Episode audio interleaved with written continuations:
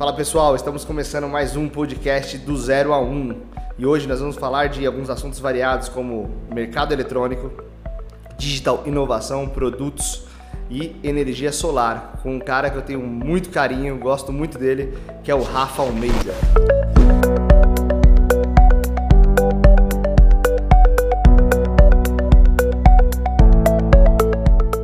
Bem-vindo, Rafa.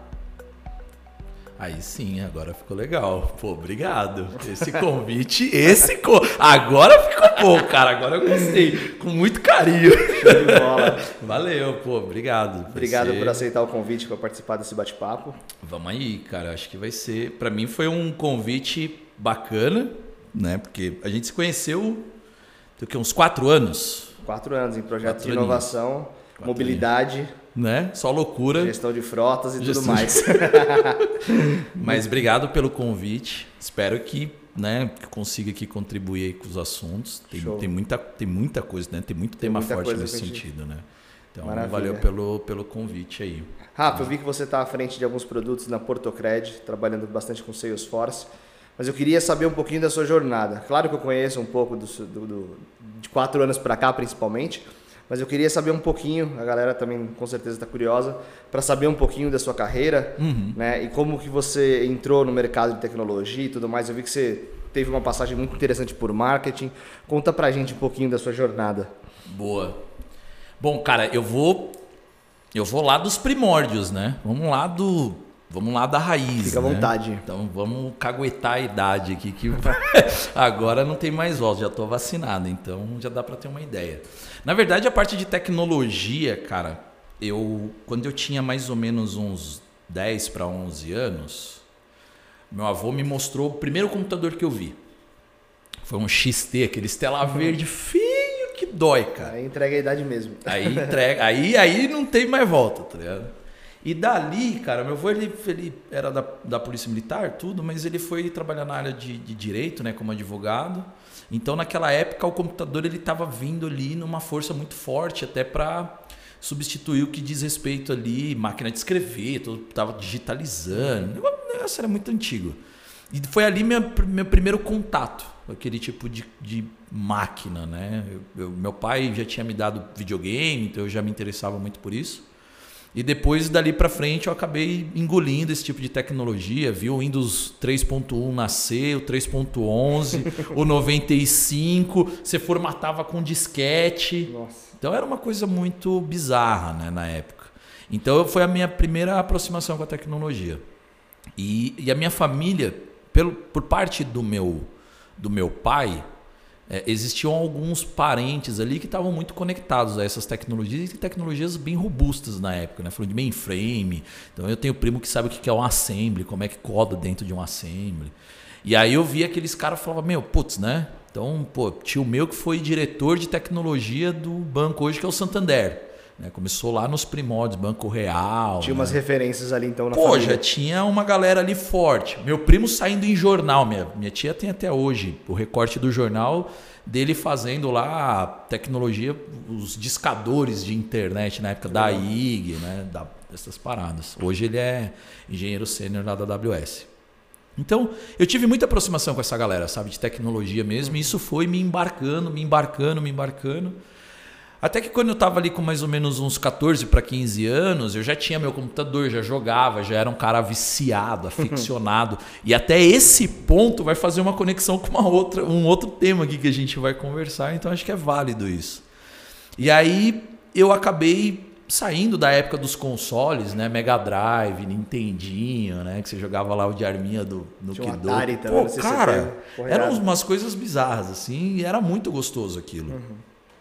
E aí comecei a jogar em computador, jogar jogos e usar o computador para tirar proveito disso, sabe? De entender o que era aquilo e o que aquilo ia trazer para o mundo, sabe? Então a internet era algo tipo, meu, pô, sexta-feira, meia-noite, ninguém mais liga em casa. Acabou. Internet de escada bombava. Ficava até segunda. Acabou. O molecada nem sabe o que é isso. Não, minha avó quando sacava para ligar para atender alguém, eu surtava no quarto. Falava, pô, meu, mas então era algo que realmente estava engatinhando, né? A gente falava lá de processadores e memórias que nem, meu, a gente nem imaginava que ia ter hoje no celular. Então isso me aproximou muito. Em 2017, quando eu fui morar no interior, né? Em 2017 eu vim morar em São Paulo. E aí eu tive uma fase meio obscura da minha vida. Fiquei um tempo, sabe, no meu antro ali, na minha vida não social, navegando sobre vários temas na internet, né? Então, e aí eu tive o prazer de conhecer um grande amigo, que é o Guilherme Gomes. Show. Né? A gente se conheceu, eu estava ali dos 16 para os 17 anos. E ali naquela época eu jogava alguns jogos, um deles eu jogo até hoje. Eu jogava alguns jogos e eu conheci ele num jogo e fiquei sabendo que existiam jogos que era mais acelerado o processo. Que na época os jogos era diferente do composto de hoje. E no convite que eu fiz pra ele, tipo, pô, vamos jogar junto. E não sei, sabe quando você faz amizade dentro de um jogo e tipo, você nem imagina o que vai acontecer? E a gente começou a jogar junto. Uma semana depois a gente estava construindo um servidor de um jogo dentro do meu quarto. Ficou séria a parada, né? A parada começou a tomar corpo. 2 semanas depois tinha 4 milhões de pessoas inscritas nesse jogo. A minha base de dados em SQL... Meu, cara, eu tinha 17 anos. Um SQL com 4 milhões de registros. Eu nem sabia o que era aquilo, tá ligado? Mas a gente fazia com muito tutorial, a gente tinha muito contato com gente de Portugal, com os gringos e tal. Ele era um cara muito ligeiro nisso. Aliás, ele é muito ligeiro nisso. Só que de contrapartida, eu era um cara muito voltado nessas paradas de fazer acontecer. Né? E aí eu cheguei nele e falei, meu, cara, vamos montar, montamos, funcionou. Certo dia eu voltei para a cidade da minha avó, e vi uma galera jogando no meu servidor. Falei, cara, entendi como é que a coisa, né, como é que o mundo se conecta nisso. E aí, quando eu completei ali meus 20 anos para 21 anos, eu decidi ir para me desenvolver como processamento de dados. E eu fui fazer processamento de dados porque eu precisava aprender a mexer com SQL para poder mexer no meu servidor. Então assim, meu servidor caía, meu, pra você ter uma ideia, a galera donatava na época, nem era essa febre hoje, mas tipo, eu pagava minha conta de celular, sabe, eu pagava minha internet, pedia pizza pra mim, era muito louco. E aí eu fui fazer na extinta Uniban, que hoje é da Anhanguera, né? Fiz processamento de dados, aí dali eu fiz 2 processos seletivos, fiz um processo seletivo pra uma empresa que hoje é a Totos, que na época era a Microsiga, na Brasleme, e fiz para uma outra empresa que hoje é a Grupioan, que é do grupo Penske, né? Que é uma holding de concessionários aqui em São Paulo, mas tem em Curitiba, tudo. E aí, nesse processo, o que eu imaginava? Né? Pô, eu fiz processamento de dados, sei desenvolver site, vou para dentro de uma empresa... Já tinha um servidor rodando. Já tinha um servidor rodando, mas eu não ganhava dinheiro com isso. Mas eu que fazia o site, eu adorava mexer no Photoshop, Dreamweaver... Vasculhava tudo. Se virava ali. Me virava nos 30, né? Fazia, programava, meu. Nessa época nem existia o WordPress, sei lá, e dar um, sabe, um install. Nem existia Docker, nem nada disso. Era uma coisa, tipo, meu, era no FTP, era raiz, o negócio. Pode era... Peguei essa época. O melhor cara de desenvolvimento de site naquela época, ele fazia o quê? Ele pegava o front page ou o Dreamweaver e conectava com o servidor. Ele conseguia fazer o servidor estar conectado no Dreamweaver. Então não salvava só local, salvava no Dreamweaver e no servidor. Deploy. Esse era o cara monstro. Era o deploy automatizado. Era o pipeline. E aí, cara, aí eu entrei pra essa empresa... E jurava que ia entrar para uma célula de TI, que eu ia desenvolver sites absurdos, sabe? Construir ia ver a tela da Matrix, as letrinhas caindo. Uma falha isso aí, cara. Uma promessa. E aí eu entrei para essa empresa, né? Acabei não optando pela Microsiga, né? Acabei indo para outra empresa e entrei dentro da área de marketing. Foi um acaso até então. Mas olha que bacana isso. Isso trouxe o marketing digital na minha concepção. Legal. Então eu comecei ali a entender o que era o Google Analytics, que estava vindo com mais força, o AdWords estava se preparando, o Google tinha acabado de estacionar no prédio do Bradesco, da Faria Lima, com a JK. Né?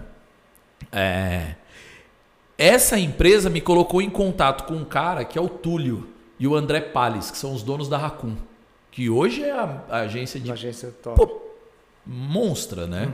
E eles eram os caras que atendiam a conta da empresa que eu trabalhava e a gente trabalhava junto. Legal, você já começou a... E ali eu comecei a aprender com esses... Exatamente, eu comecei a aprender que nem um louco marketing. Mas o marketing olhando com... Pô, precisa desenvolver o site, aí o site precisa ter não sei o quê, que vai para o Google Analytics. E aí a coisa começou a tomar corpo, mas eu estava sempre dentro de marketing, né?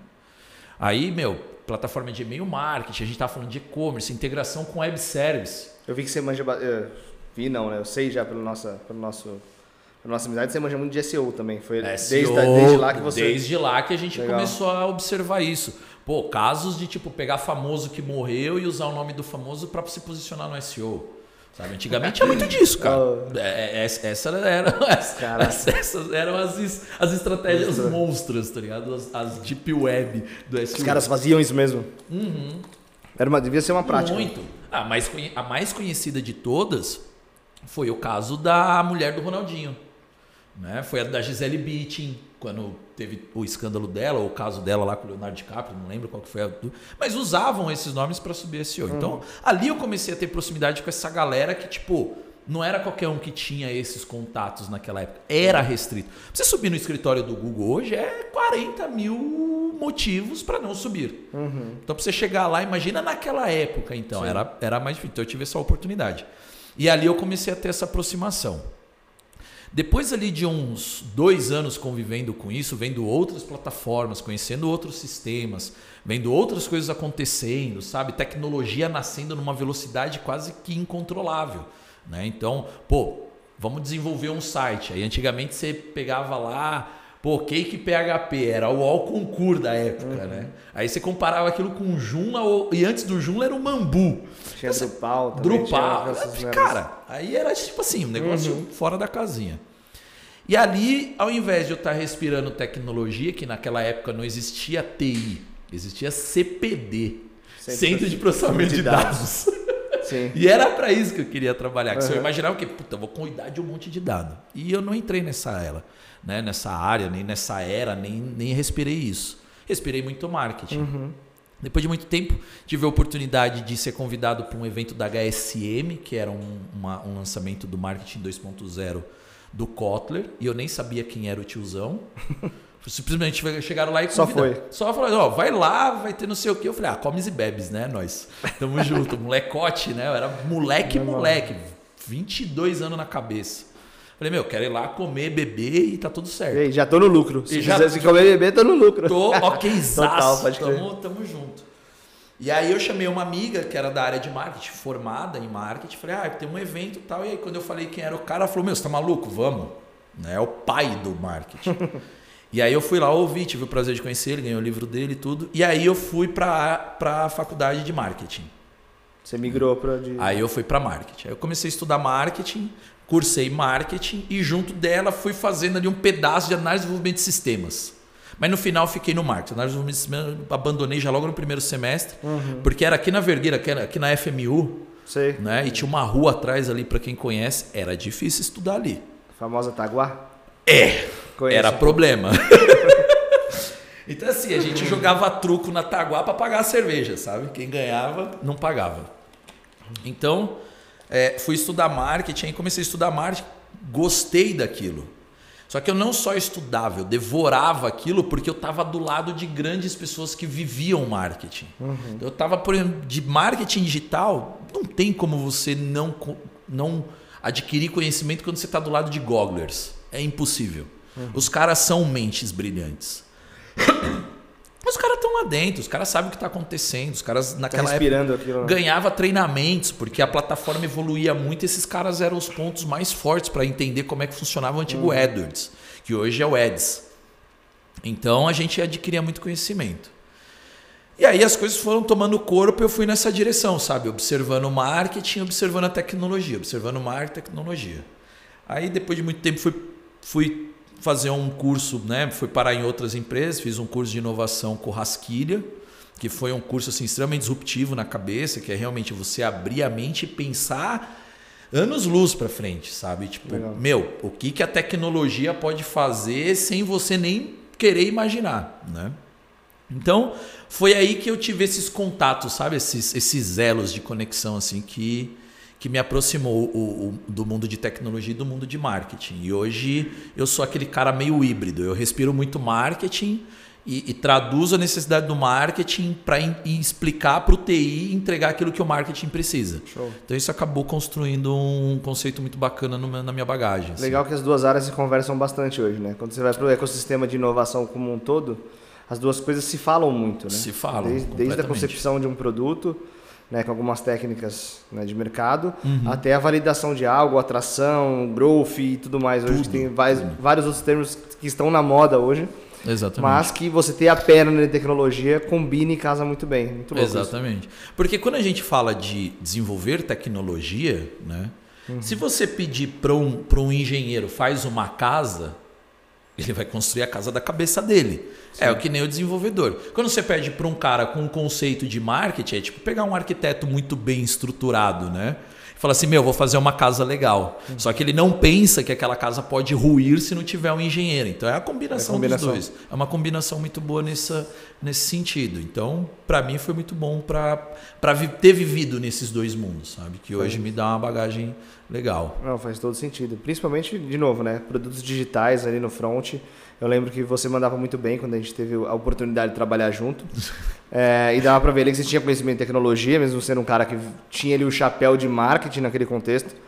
Mas acho... a gente até, num episódio anterior, a gente conversou com um professor da Uninove, justamente falando sobre isso, né? O cara de marketing, um cara administrativo, a pessoa de qualquer uma das áreas, ter o conhecimento em tecnologia é diferencial.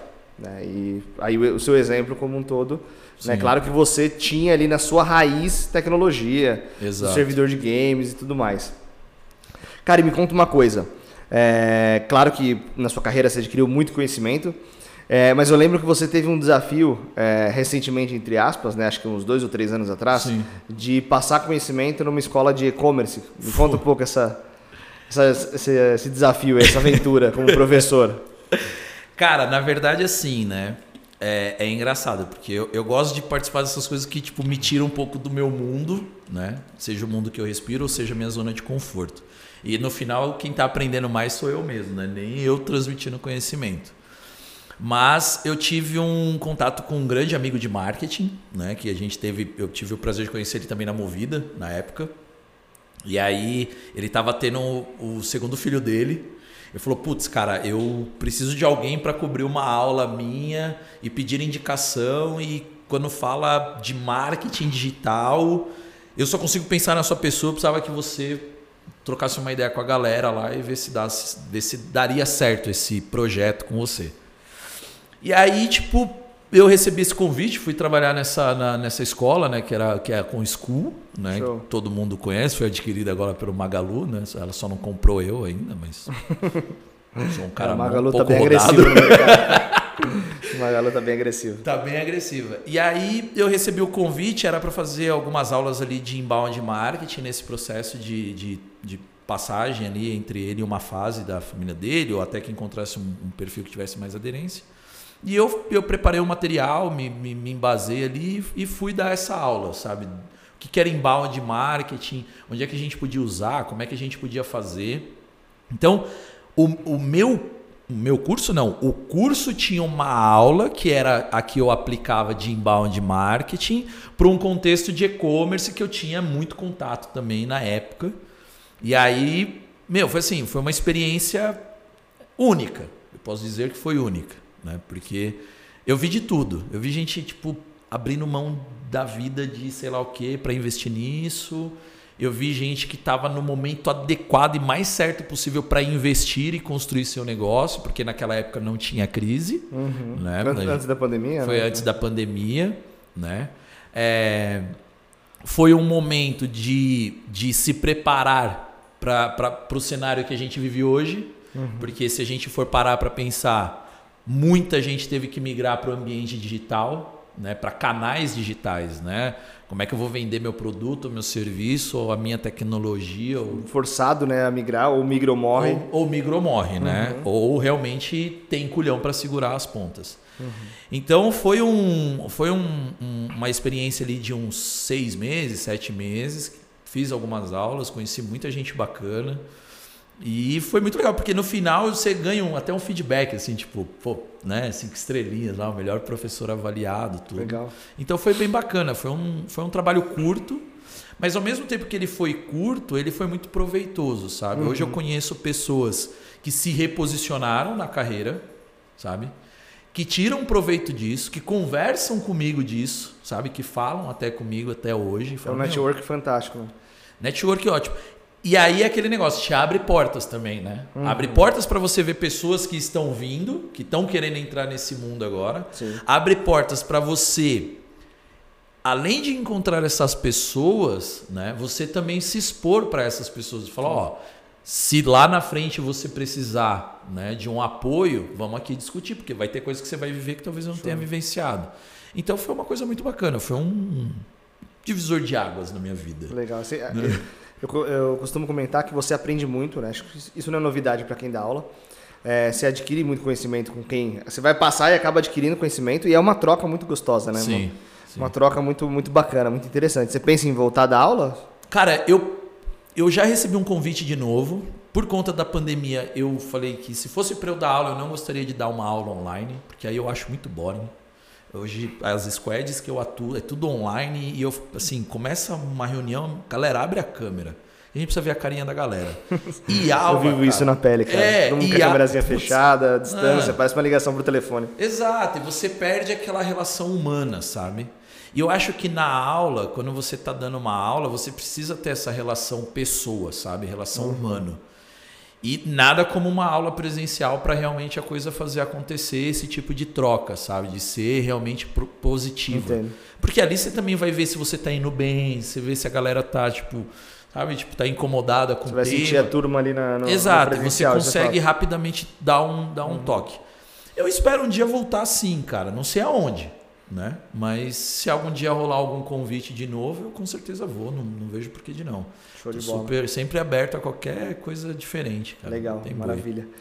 É, cara, um dos tópicos que eu costumo sempre perguntar para quem vem aqui trocar essa ideia comigo é sobre o gap que a gente tem de talento no mercado de tecnologia, né? Um crescimento exponencial de vagas, iniciativas a todo momento, novas iniciativas, e até para o ecossistema de inovação, validações, o que isso pode impactar, enfim. O fato é que a gente precisa de novos talentos no mercado de tecnologia, mercado de e-commerce também, enfim. Sim. A Maita está muito bem posicionada em grandes players do mercado eletrônico, de e-commerce. E a gente sempre vê a carência de bons profissionais em plataformas, em RPs, em todas as frentes, né? E o marketing, como ponte ali, também tem muita carência de bons profissionais. Na sua visão, até pela sua experiência como líder, como nessa experiência dando aula na ComSchool, o que você acha que a gente pode fazer para aceleração de novos talentos? Na sua visão, o que... Cara, essa pergunta é forte. É de R$1 milhão essa. Né? Essa vale uma squad. Cara, eu acho que assim, a gente vive a tecnologia muito como a moda, né? Tem tecnologias que vêm, mas a moda é a mesma coisa, né? Então, há muitos anos atrás, os nossos avós e pais usavam a calça boca de sino, né? E aí, há um tempo atrás, a molecada estava usando calça boca de sino, sei lá por quê, né? E isso é muito comum, né? Assim como o homem agora usar calça colada. Então, as coisas vão e voltam, né? Eu tenho visto muito voltar COBOL, por exemplo, para a faculdade. O cara está lá fazendo um curso de ADS, curso de engenharia, né? Ciências, não sei o quê, e tem COBOL, né? Para você ter uma ideia, eu não estudei linguagem, eu estudei lógica. Né?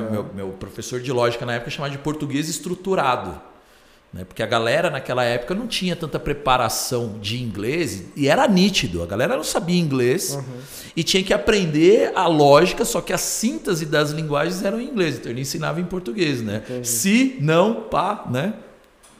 Então eu acho que hoje essa carência de mercado se dá por uma cultura que a gente instaurou isso. Quando eu digo a gente, os mais antigos. Essa galera que está vindo lá de trás.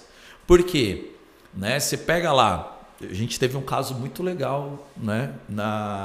Nos projetos da Movida. Como é que fundamenta um bom profissional, né? Como é que a gente vai olhar para um bom... Se o cara é bom de fato. A primeira questão é o soft skill do cara. Para mim, eu acho que o software é o comportamental do cara. Se o cara tem garra, se o cara tem vontade, se o cara tá afim, se o cara compra ideia, se o cara tá disposto e se o cara acredita. Se ele tem esse soft skill, qualquer coisa que ele tiver que aprender depois, ele vai aprender, porque hoje você só não faz uma bomba atômica via YouTube se não quiser. Então tudo é possível aprender. E aí eu acho que a galera que vende muito antes, fala assim, por exemplo, o cara, eu quero virar um programador. Muita gente pergunta, eu quero virar um programador iOS. Mas, cara, não existe programador iOS, existe programador. Existe um engenheiro de desenvolvimento de software. Você vai fazer o back-end ou você vai fazer o front-end? Né? O que você quer fazer da sua vida? Eu quero fazer o front-end. Pra quê? Pra isso ou pra aquilo. Pô, legal, vai lá e faz a faculdade tal. Chega na faculdade, gente, de verdade, eu não estou criticando que a faculdade está errada, não é isso. Eu acho que as faculdades hoje, elas estão ainda no processo de preparação para tanta tecnologia que chegou. Porque como que é a estrutura docente de uma faculdade? Meu, gente que se formou há 20, 30, 40 anos atrás. É difícil para o mercado, é difícil para eles também. É difícil para eles também. Tanto então, framework, tudo mais. Exatamente. Imagina você pegar, por exemplo, vamos pegar o melhor desenvolvedor Flutter do mercado e colocar ele para dar aula na ESPM. Esse cara vai cobrar 700 pau da ESPM. Ela tem corpo para aguentar um cara desse? Não. Ela vai conseguir pegar um cara mais fraco? Não. Entendeu? Aí vai fazer o quê? Vamos pegar um... Então, isso acaba gerando esse tipo de problema. Uhum. Na minha opinião. É opinião. Posso estar errado, posso estar certo. Claro. Então, eu acho que assim, isso é meio que raiz. Mas eu acho que para suprir a demanda que a gente tem muita iniciativa de vários... podcast, vídeo, coisa de YouTube, comunidades. Tem muita coisa acontecendo, sabe? Uhum.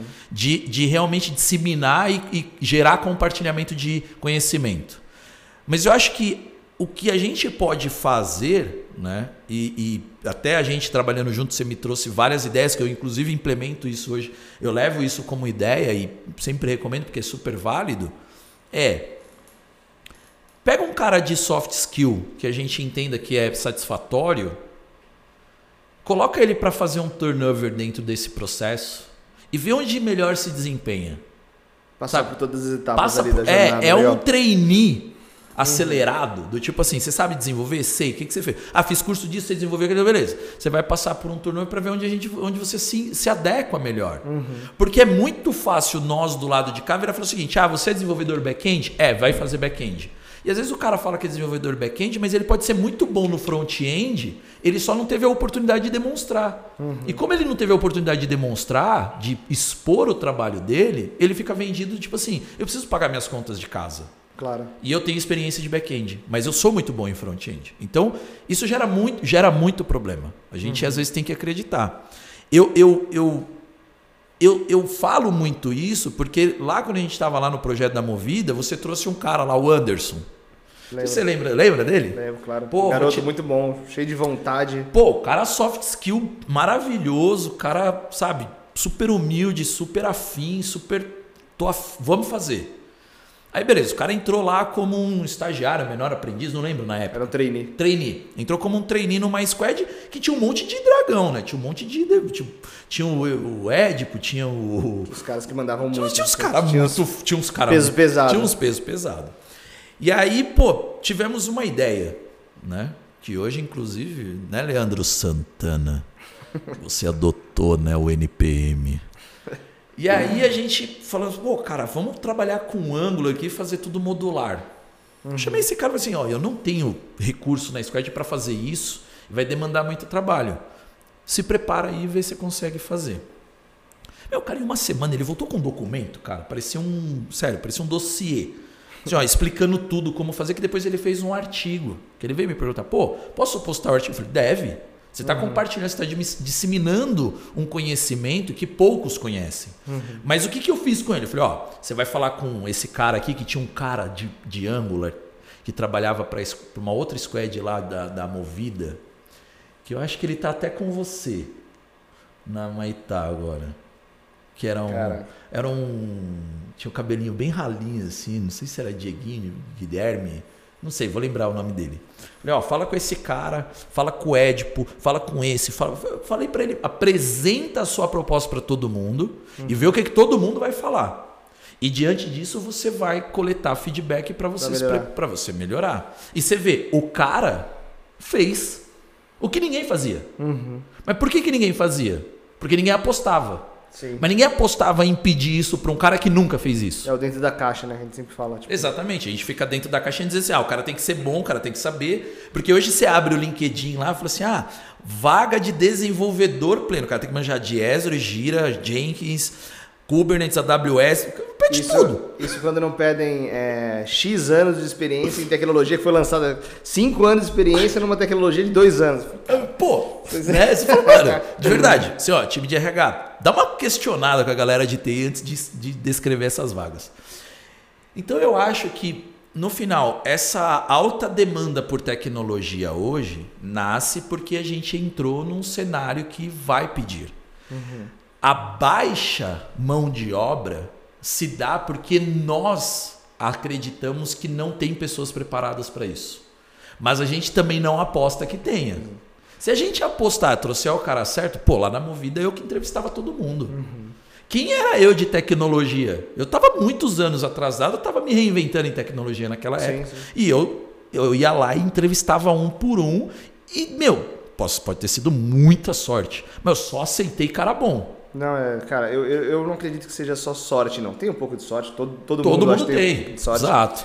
Mas eu também não programo no meu dia a dia, não estou mais tão afinado, uhum, né, quando você está ali no dia a dia, pô, vivendo aquilo, respirando aquilo. E, cara, eu faço entrevistas técnicas e consigo ver se, né, o cara vai. O percentual de acerto é bem alto. Porque, cara, soft skill pra mim... É primórdios, né? É. Você não tem como fugir. E tecnicamente a gente consegue conversar, consegue, né, ver as experiências, sim, o que foi bom, o que foi ruim. E as empresas apostam, acho que muito pouco em juniors, júnior, trainee, que é nessa linha que a gente apostou lá atrás, na Movida bastante. Isso é um câncer. Eu acho que até... Vou dar uma ideia. Vou anotar, pedir para os meninos já. Uma ideia de 1 milhão. Eu acho que daqueles processos que a gente fazia lá atrás em época de Movida, né? Eu tô fazendo o maior merchan pra Movida, depois você me dá um desconto, hein? Abre uma squad com a Maita, pelo menos. Pelo menos, né? Eu acho que naquela época, cara, você trouxe uma coisa muito bacana, porque eu peguei um cenário muito crítico naquela época, a gente reverteu o cenário e diante disso você deu uma ideia que aquilo ali mudava muitos paradigmas. Que é, pô, vou te dar um estagiário e não vou cobrar nada por tanto tempo. Mas ele era malandro. Só colocava o moleque bom. Não conseguia mais dispensar os moleques. Aí ele ia lá e entregava o cara, não tinha custo, o cara tava entregando. Eu falava, e agora? O que eu faço? Não posso abrir mão do cara. E eu acho que isso é um movimento. E aí dica até para as empresas que estão assistindo, escutem isso e tentem negociar isso numa RFP que vocês vão ganhar muito valor. Que é, essa é a squad que eu desejo. Só que de contrapartida, eu vou deixar um saldo desse contrato para a entrada de novos soft skills. E aí, o que vocês podem fazer com isso? Entrega uma proposta. Tá aqui a squad, que vai custar 100 mil, 200 mil, sei lá quantos mil.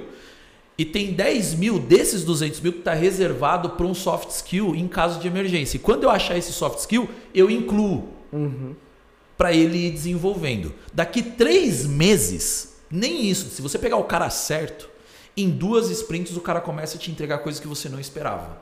E você vai pagar mais barato com o cara entregando como um sênior. Por incrível que pareça. E principalmente como fator braço também, porque às vezes o que falta no projeto... Braço. Cara, não tô falando de inventar, né, a cura toda a cada projeto. Mas, cara, a gente constrói muito projeto de crude, telinha simples coisa e tudo mais. Sabe? Parte cadastral, pô... Né? Vamos dar um gás na molecada. Exatamente. Um perfil mais trainee, mais júnior. E os seniors em questões de, o que eu acredito, né? Questões de arquitetura, performance, escalabilidade. Você entendeu? Né? Clean code. Exato. Faz, pô, aprovar assim, PR, code review. Vai com força. Né? Então, pelo menos é algo que a gente pratica na Maita, é algo que eu tô fazendo. Ainda faço isso, tá? Não vou comprar nada. Essa estratégia é sempre muito, muito legal. E, cara, assim, eu gosto de validar também as pessoas. Ver se a pessoa tá, né, aderente ao que ela quer fazer, se tá gostando, se não tá. Então a gente contrata, até na turma, no piloto do 01, de 20 pessoas, a gente contratou uma galera pra para perfil de trainee, para fazer outros projetos novos. A gente tem perfis trabalhando em projetos internos, em clientes. E o resultado é fantástico. É naquela linha que a gente tinha na Movida. Exato. Que a pessoa começa a entregar. E aí daqui a pouco, sem você nem se tocar. Precisa aumentar meu time. Pô, mas tem um menino aqui e tal... Né? Ou a menina... trainee. Aí fica com esse negócio de conceito, né? Galera, abre a cabeça. Tem molecada de 14 anos enfiando o professor de 30 no bolso. É isso aí. Entendeu? Entendam isso. A velocidade de aprendizado é outro, cara. É outro. Real, do que da nossa época. Poxa, o cara que é agressivo demais, cara. Quando eu trabalhava dentro do Itaú, cara, a gente não conseguia pesquisar as coisas na internet. Tipo, era tudo bloqueado, cara. É, hoje não. Era livro, ou chegava em casa, estava lá o Macorati, ponta pra uma coisa. Vou lá pegar uma enciclopédia. É, cara, bizarro. Aquele, se não me engano, a Casa do Código, C Sharp, quebrando a cabeça e tal. Então, cara, livro amarelo, como é? Putz, tinha aquele... Putz, era só coisa em inglês. Era bizarro. E em inglês, né? Tudo em inglês, era difícil. A gente não, pelo menos eu não tive muito acesso a inglês na juventude, enfim. Uhum. Na juventude, eu sou um cara novo, caramba, né? Mas... quem enganar quem? Mas é real isso, tipo, é muito mais difícil. A velocidade hoje é gigantesca. O cara entra, cara. 10 YouTube, minutos. Tem N plataformas aí, a própria plataforma do 01 que a gente tá lançando. Um conteúdo de forma bem democrática, e a velocidade é outra. E, sim, cara, a longo prazo, putz, dá oportunidade, volta. Porque a regra é uma. A conta é simples, na minha visão. Cara, a gente não tem tantos seniors no mercado. Não, a gente não vai ter tantos plenos no mercado por tanto de vaga que tem. Como é que vai ser? Né? Fica um... vai virar um... rouba-rouba. Tipo, você pega o... O cara fala assim, eu ganho 165 a hora. Aí vem o concorrente e fala, pago 170. Aí você perde pra ele. Cara, aí pra você não perder, você vai pagar 175. Isso. Aí o outro cara vai falar assim, eu pago 180. Vai chegar uma hora que você tá pagando o triplo do valor. Exato. Por um cara que poderia ter 3 júnior, que entrega quase a mesma coisa. É. Ah, não, mas o cara é sênior, ele é rápido, ele entrega, ele... beleza. Mas esse tipo de movimento, ele tem que começar a quebrar esse lastro que a gente está construindo, que é do tipo assim, a gente não vive sem esses caras. Meu, mentira. Desculpa. O programa AWS está aí, tá todo mundo vendo que o assessment dos caras é uma galera que nunca nem fez faculdade. Uhum. Nunca nem viu o que é. Cara, ninguém é insubstituível. Essa ninguém, que é real. Exatamente. Né? Não tô falando que os sêniors não têm valor. Não. Tem muito. Pelo contrário, tem bastante. Os caras são os... né? E eles são importantíssimos na formação dessa galera. Exatamente. Porque é eles que vão passar o conhecimento e falar, ó, não faz assim, assim dá caca, né? Ou que nem meu professor falava, o mimo, né? Uhum. Que era o... né? Merda in, merda out. Que era... E aí, o que acontece? A gente precisa começar a apostar na galera que está chegando. Uhum. A gente precisa, de fato, abrir essas portas, sabe? Tirar da cabeça de que só porque o cara nunca trabalhou, não tem um currículo, é júnior, acabou de se formar, o cara não tem capacidade de te entregar algo que faça sentido para o seu negócio ou para o seu projeto. E apostar no longo prazo. É apostar. Isso aí. Então, assim... pô, cara, eu tenho a minha squad aqui que é madura e eu... pô, mas eu também não posso ficar investindo para o cara aprender aqui. Depende. Você está investindo para o cara aprender e ele ficar com você. Porque se você não investir num cara que vai aprender para ficar com você porque ele gosta de você, porque você está dando oportunidade para ele, você vai pegar esse dinheiro e vai ter que investir para trazer o cara de volta que você está para perder. Aí que tá. As empresas não calculam o custo do turnover. Não, isso é mó... perdi um sênior. Cara, o tanto de conhecimento que foi embora ali. Já era. E outra, você vai ter que investir em área de recrutamento e seleção para trazer a pessoa de volta. Tem um risco absurdo você contratar uma pessoa errada. Pra... exato. Imagina. Cara, o impacto tem muito N pontos. Tem muita coisa. E do meu ponto de vista, isso impacta, cara, principalmente o ecossistema de inovação. Porque fica muito mais custoso. Imagina se... nem você falou, pô, as horas estão subindo, é 100, 150, piriri, parará. Ou seja, quero fazer um MVP. Tudo bem que não precisa partir sempre de tecnologia, mas quando tem tecnologia ali no core do negócio, quero fazer algo rápido. Como é que uma pessoa faz? Cara, não faz. Se eu preciso de um programador, ferrou. Você não vai achar. O custo disso vai ser muito alto. Enfim, exatamente. Não é sustentável. Exato. Essa é a palavra. Não é sustentável. No meu ponto de vista, não é sustentável. Para uma empresa que tem um time, para uma pessoa, um individual ali que quer investir, quer ter uma ideia maluca, quer fazer alguma coisa, quer fazer uma POC, né? Para mim isso é muito insustentável. Sem dúvida. Cara, fantástico. É, tem um ponto que eu queria muito conversar contigo, que é uma maluquice aí, já fazendo essas pontes. A gente falou tudo de marketing, formação, tecnologia e tudo mais. Mas da última vez que eu conversei contigo, você estava na EDP, né? E a gente trocou uma ideia muito legal sobre energia solar. Né? Energia solar. É, fazendo aí já, né? Colocando uma vírgula na nossa conversa ainda para essa pauta. É, me conta aí, o que você estava fazendo lá de energia solar, velho? Eu sei que, claro, tinha digital bastante ali. Tinha de tudo.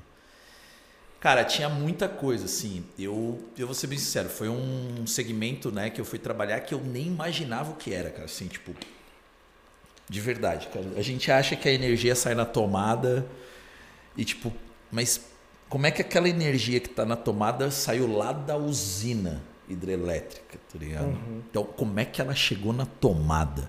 Sabe? Então, tem um trabalho gigante. Na EDP, cara, eu entrei lá para uma área que era chamada de área Smart, era um negócio chamado Smart, e ela tratava ali de produtos relacionados ao cliente final B2C. Tá. Esses produtos finais relacionados ao cliente final B2C, que depois ia ter o B2B e tudo, dentre eles tinham vários, né? Mobilidade elétrica e tal, e um deles era o solar. O que era o solar, né? O solar está se difundindo, já está há bastante tempo rodando no Brasil, né? Inclusive, quando eu... agora vem a ponte lá do Guilherme Gomes. Essa vai ser legal. Então, o que acontece? Quando eu fui para a EDP, eu não sabia nada disso. Não sabia de energia, só sabia de tecnologia, CRM, e-commerce.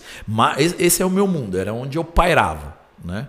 E aí eu cheguei lá e falei, não, a gente vai fazer venda de projeto solar. Falei, beleza. E o que é um projeto solar?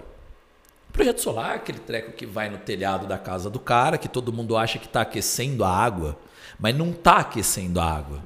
Ah, então ele joga a energia do sol na tomada? Não joga a energia do sol na tomada. Esse eu acho que é o ponto crucial. Esse é o ponto, cara. Eu também estava aprendendo. Então, se eu falar alguma besteira, galera que é engenheiro, especialistas, aí vocês me perdoem. Eu vou falar de digital e tecnologia para isso.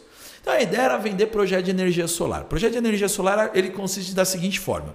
Você tem uma placa solar e você tem um cara chamado inversor.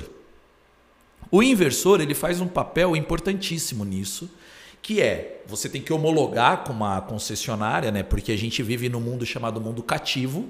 O mundo cativo é, eu não posso trocar o meu fornecedor de energia, que nem a gente faz com a internet. Uhum. Se a Claro tá ruim, a gente vai para a NET, aliás, para Vivo. Uhum. Se a Vivo tá ruim, vai para TIM, da TIM vai para Oi e começa o ciclo e a gente... Isso é sair do mundo cativo. No mundo de energia, a gente não pode fazer isso. Então, quando eu vou pôr lá o meu painelzinho solar no teto da minha casa, eu tenho que homologar para quem eu pago energia. Então, a gente aqui está em São Paulo, a gente paga para a Enel, né? E no Espírito Santo é EDP. Então, quando vem um projeto que vai preparar esse projeto, vai vir os engenheiros elétricos, tá? Vai falar assim, esse é o projeto, Enel. Você aceita? Não estou falando da Aneel. É a Enel distribuidora, né? A fornecedora. Aí ele vai falar assim, beleza, tá tudo especificado, tá tudo bonitinho, eles vão homologar e vão te incluir para que você possa implementar esse inversor. E o inversor, ele faz que papel?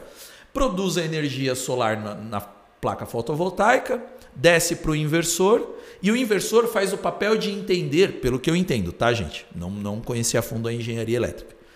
Ele faz o papel de entender. Se você está consumindo energia naquele momento, ele pode distribuir para sua rede de consumo daquele momento e você vai consumir daquilo que está produzindo, né? Ou ele vai fazer o quê? Ele vai gerar o que a gente chama de crédito energético. Esse é o ponto. Uhum. A gente consome energia de quem a gente nem imagina. Porque a energia... Não é que nem quando a gente carrega um celular que a energia fica na bateria, que eu falo assim, eu tenho agora X% de bateria. Não é isso. Porque a energia que está sendo produzida lá na hidrelétrica, ela tem que vazar, ela tem que sair, ela tem que ser consumida. E vai ser consumida por alguém, né? Porque a gente não armazena a energia que está lá no poste em lugar nenhum, está sendo sempre consumida. Então, o que acontece? Aí os caras... Um ponto, né, para ajudar nessa linha de raciocínio. Eu tenho sol durante o dia e à noite. Como é que eu faço a minha placa solar gerar energia para mim? Você vai ter que pegar da rede. Você vai ter que consumir da rede. Você vai consumir como se consome normalmente. Uhum. Então, normalmente, um projeto é assim. Aí os engenheiros elétricos, né? Olha para a casa do cara, faz todo o estudo e fala assim, ó, um projeto de energia solar para sua casa, para o seu perfil de consumo, né? Você consome por mês 200 kW. E o seu consumo diário é esse. Então, o que ele faz? Eles projetam para que aquele projeto de captação de energia solar gere energia para você consumir de dia e de noite. Uhum. Então, o que ele está fazendo? A energia está entrando na rede. Você está produzindo crédito energético para quem você homologou. Legal. Você está gerando energia para essa rede. Então, o cara que fez energia solar, a gente pode estar consumindo agora. O cara fez essa energia solar lá no Maranhão. A gente pode estar consumindo aquela energia aqui. E como é que isso tramita, né? Isso tramita através desses créditos. Uhum. Né? Então, é que nem... Não gosto de falar isso, não é o legal. Mas sabe quando tinha aquele tio que era o esperto, que fazia o gato de soprar o negócio da Sabesp para voltar o relógio? Para voltar o relógio? Uhum. É algo mais ou menos assim, mas oficial. Sim. Então você está gerando crédito. Porque o que acontece? Imagina que não tem ninguém na sua casa. Aí você está produzindo energia solar e não tem ninguém consumindo. Então você está jogando crédito lá para dentro da energia. O seu vizinho está lá consumindo. Então pode ser que você jogue para a Enel e ela fala, opa, aquele cara está consumindo. Ela já vai para aquele cara e aquele cara consome. Aquele cara vai pagar para a Enel o crédito que ele consumiu. E quando você terminar o seu mês, você vai ter assim, eu produzi 100 kW e eu consumi 30. Aí o que ela vai fazer? Ela vai te cobrar a taxa mínima, porque é, né, os impostos, etc. E vai te falar, você ainda tem X créditos positivos na sua conta. Entendi. Então, isso vai equilibrar. Então, à noite, se você consumir... eu tinha 70, agora eu tenho 50, porque eu usei à noite. E aí a coisa vai, né, se equilibrando ali. Então, é acumulativo? Ele é acumulativo na sua conta, mas você tem um período para consumo. Entendi. Tá? Então, pelo que eu entendo, até onde eu estava conhecendo do regulatório, porque tem muito órgão regulatório nisso, aí entra a Anael, aí entra um monte de questões aí. E aí, qual que é o ponto disso, né? A energia solar no Brasil, ela é muito rica. A gente vive num país tropical, você joga milho, galinha come pipoca, né? É um calor absurdo. Então, você imagina, pega Cuiabá, 45 graus. Pega Rio de Janeiro, pega Minas Gerais, vai pegando esse centrão, né? Que ali tem existe até uma ferramenta no Google, depois se vocês quiserem, procurem, depois eu compartilho contigo também, que você vai lá, não sei o que, Sun, tá ligado? O Google Sun, ele mostra o mundo e o quanto bate, quanto tem de irradiação solar em determinadas regiões no Google Maps. Legal. Ele mostra isso. Aí beleza. Então, diante disso, a nossa proposta de digitalizar isso era construir uma forma de agilizar esse processo de forma simples, sabe? Um alto consumo, tipo, eu vou lá, falo quanto que eu tenho de área no meu telhado, mostro a minha conta de energia, mostro tudo isso, ele gera uma proposta, fala, ó, você vai pagar tanto e você vai ter uma economia de tanto, um resultado de tanto, em 5 anos se paga e tá lindo. Né? É caro hoje é caro. Né? Hoje o ticket médio de um projeto residencial está de 35 a 55 mil reais um projeto. Né? É mais ou menos isso. Residencial. Tá. É mais ou menos isso. Mas se você pega grandes empresas, pode chegar na casa de milhões.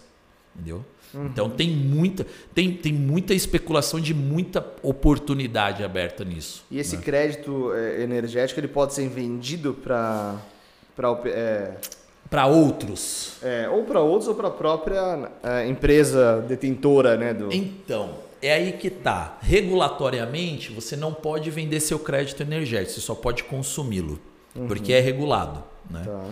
Porque senão o órgão, né, o governo, sei lá quem, perde a mão. Imagina, todo mundo começa a instalar e começa a gerar, produzir energia. E, tipo, tá todo mundo produzindo e recebendo dinheiro. O que vai acontecer é o quê? Para de arrecadar.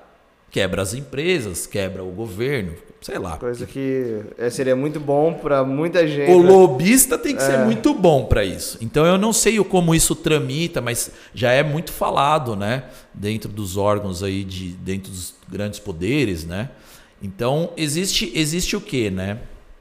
existe uma bolsa, né, que é como se fosse um pregão, né, que nem a gente tem lá da B3, né, tipo uma bolsa de valores, só que é só para crédito energético, que é a BBCE. Né? BBCE, né, e a CCE, acho que essas duas. E aí lá dentro você tramita crédito energético, só que isso só é possível hoje para aquilo que é chamado de mercado livre. Não é o mercado livre... O e-commerce. O e-commerce, tá? Não é esse cara, não. Não é o gigante lá, o mercado livre. O mercado livre é realmente sair do mundo cativo. Isso ainda não chegou para a pessoa física. Uhum. Chegou para empresas, né? Empresas podem, dependendo do porte, ela pode optar em ter o que é chamado de mercado livre. Uhum. Que aí vai fazer o consumo de energia através da rede da Enel, mas pagando para uma outra empresa e essa empresa repõe para a Enel. Então, tem um mundo aí acontecendo. E lá tem uma bolsa de valores, né? Aquilo lá é um bolsão mesmo. Eu compro crédito energético, vendo crédito energético. Vira uma moeda o negócio. É uma moeda. É uma moeda. Uma moeda. Tem muitas moedas, criptomoedas, né? Que já transformaram até em cripto energética, né? Moedas energéticas, que você transaciona elas e ela tem suas bolsas de valores, né? Em mundos mais, né? Em países mais bem desenvolvidos, mais avançados nesses temas. No Brasil ainda está difundido apenas para algum público, né? Para um público muito específico. Então, assim, eu tenho uma empresa, eu pus um projeto solar, eu posso vender esse crédito? Hoje não. Tá. Então, mas eu posso vender para a empresa que eu homologuei? Pelo que eu entendo, até onde eu estava entendendo, parece que sim. Existe um caminho para isso, para as coisas se materializarem, né? Uhum. Tipo, eu produzi muito, tá, que sobrou, vende aí, então ele compra. Que é o que gera o sentido de ter as usinas de muitas placas. Aí exatamente, exatamente. Aí o que acontece? Vou dar um exemplo. Eu tenho uma empresa e eu tenho eu tenho lá um espaço que eu posso pôr muitas placas solares que vai me produzir 1 megawatt por mês. Uhum. Né? 1 megawatt, tá. Só que a minha empresa, eu pus isso e eu participo do Mercado Livre. E o que é o Mercado Livre? Eu estou aqui em São Paulo, mas eu estou comprando energia da EDP, que é do Espírito Santo. Então eu estou comprando dela. Ela fala assim, você precisa de 1 mega por ano. Um exemplo. Tá bom, então você precisa de 1 mega por ano. Então significa que ao longo de 12 meses você vai consumir tanto por mês, tanto por dia, tanto por hora. Eles conseguem monitorar isso. Então tá bom. Aí ele vai lá e coloca um projeto solar que vai gerar 1 mega por ano. Mas ele comprou isso aqui. Vai começar a sobrar crédito aqui nessa conta dele. A EDP vai lá e compra de volta o crédito. Porque ela vendeu para ele, agora ele tem excesso... Ele não está usando e ela fala, eu vejo uma oportunidade, eu quero comprar seu crédito de volta. Aí ela pode comprar de volta. Reembolso aí. Né? O trade-in e trade-out, né? Uhum. Então eu fui lá, a EDP vendeu para mim, eu não estou usando, está aqui parado. Ela fala assim, olha, eu compro de volta. Eu te vendi a 14 naquela época, subiu o valor, eu te compro a 15 hoje. Principalmente agora em crise energética, né? A taxa começa a subir, começa a fazer sentido. Então essas empresas estão começando a olhar muito para isso, se preparar para isso. É algo muito novo, né? Tem outras empresas se preparando para isso. A Raizen acabou de abrir o IPO dela, tem um projeto fortíssimo lá dentro também. A Enel tem um projeto muito forte que é dentro da Enel X, a EDP com a EDP Smart, e assim sucessivamente. Todas elas estão construindo porque existe muita oportunidade nesse mercado, né? Legal. Que é um mercado difícil. Sustentável, enfim... E é um mercado difícil, porque se você for parar para ver, é que nem quando a gente ia comprar carro há 30 anos atrás. Você precisava de um consultor, né? Que era o vendedor lá, o consultor da concessionária. E fala assim, não, para você comprar um carro, precisa desse documento, precisa daquilo. É o que eles estão fazendo, eles estão empacotando dessa maneira. O nosso projeto lá na época era desmistificar isso. Era transformar isso num projeto mais simples digitalmente. O cara entra, fala que tem tanto... Democratizar o acesso ali, né? E vai embora. Né? Só que tem muito aspecto governamental, tem muito aspecto regulatório, tem muito aspecto, sabe? Tem muita coisa que interfere. Que nem quando a gente tentou fazer o e-commerce lá de carro, né? Com uma concessionária não dá, mas com uma Movida deu. Ali deu para fazer o e-commerce do carro que foi 0 km. Então ali proporcionou isso, porque ela não está participando de um segmento regulado, ela achou alguma brecha, foi mais rápida no processo através de outros meios. Pode ser que nasçam empresas que façam isso, como a do Guilherme Gomes, que é o meu amigo. Uhum. Né? Que é o que ele está fazendo. E aí eu falei, meu, troca uma ideia com ele, porque ele quer construir algo nesse sentido. Estamos em contato. Vai lá. É mais ou menos. A energia solar é um negócio muito complexo, cara, de verdade. Mas é o futuro. Infelizmente não. Felizmente é o futuro. Né? Porque, por exemplo, hoje não está chovendo, a gente está com uma crise de energia, porque as hidrelétricas estão com baixo nível, uhum. e aí não consegue produzir energia, vai acionar as caldeiras das termoelétricas, sobe na bandeira 2, já estão falando de bandeira 3, e aí eu, por exemplo, pagava R$150, já estou pagando R$370, e isso começa a gerar, e aí eu acho que assim, na minha opinião, né? E aí eu aproveitar desse canal que você está aqui abrindo para a gente com esse microfone. Eu acho que senadores, deputados, esses caras precisam entender essa oportunidade e entregar isso na mão de quem precisa hoje de forma mais fácil. Ou seja, existe o projeto Minha Casa Minha Vida, que você entrega uma casa para ele dentro do CDHU. Aquilo custou R$60 mil para entregar uma casa para o cara. Uhum. Aquele cara paga uma mensalidade de R$100, R$200 no Minha Casa Minha Vida, que é pequenininho. Por que que o governo não gera, né, um incentivo para falar assim, eu vou pegar essa galera, todo mundo que está em dia, que está pagando a conta de luz, que está pagando as parcelas da Minha Casa em dia, eu vou pôr um projeto solar ali em cima, para ele não pagar a energia dele. Só que além dele não pagar a energia dele, está produzindo para outros que precisam consumir essa energia. E a gente aproveita o espaço, foge de... Então assim, vocês do governo acham que sabe pensar muito, mas é só pensar fácil. Vamos pensar praticamente. Usar um pouquinho de inovação, só isso. Usa inovação, sabe? Pô, vocês estão pensando aí em dar... Não estou dizendo que não ajuda, né? Não quero entrar no tema político. Mas vamos dar mais dinheiro para as pessoas mais carentes, para elas poderem se alimentar melhor, porque a gente está numa crise muito forte. Concordo. Só que esses caras estão deixando de pagar a luz para comer.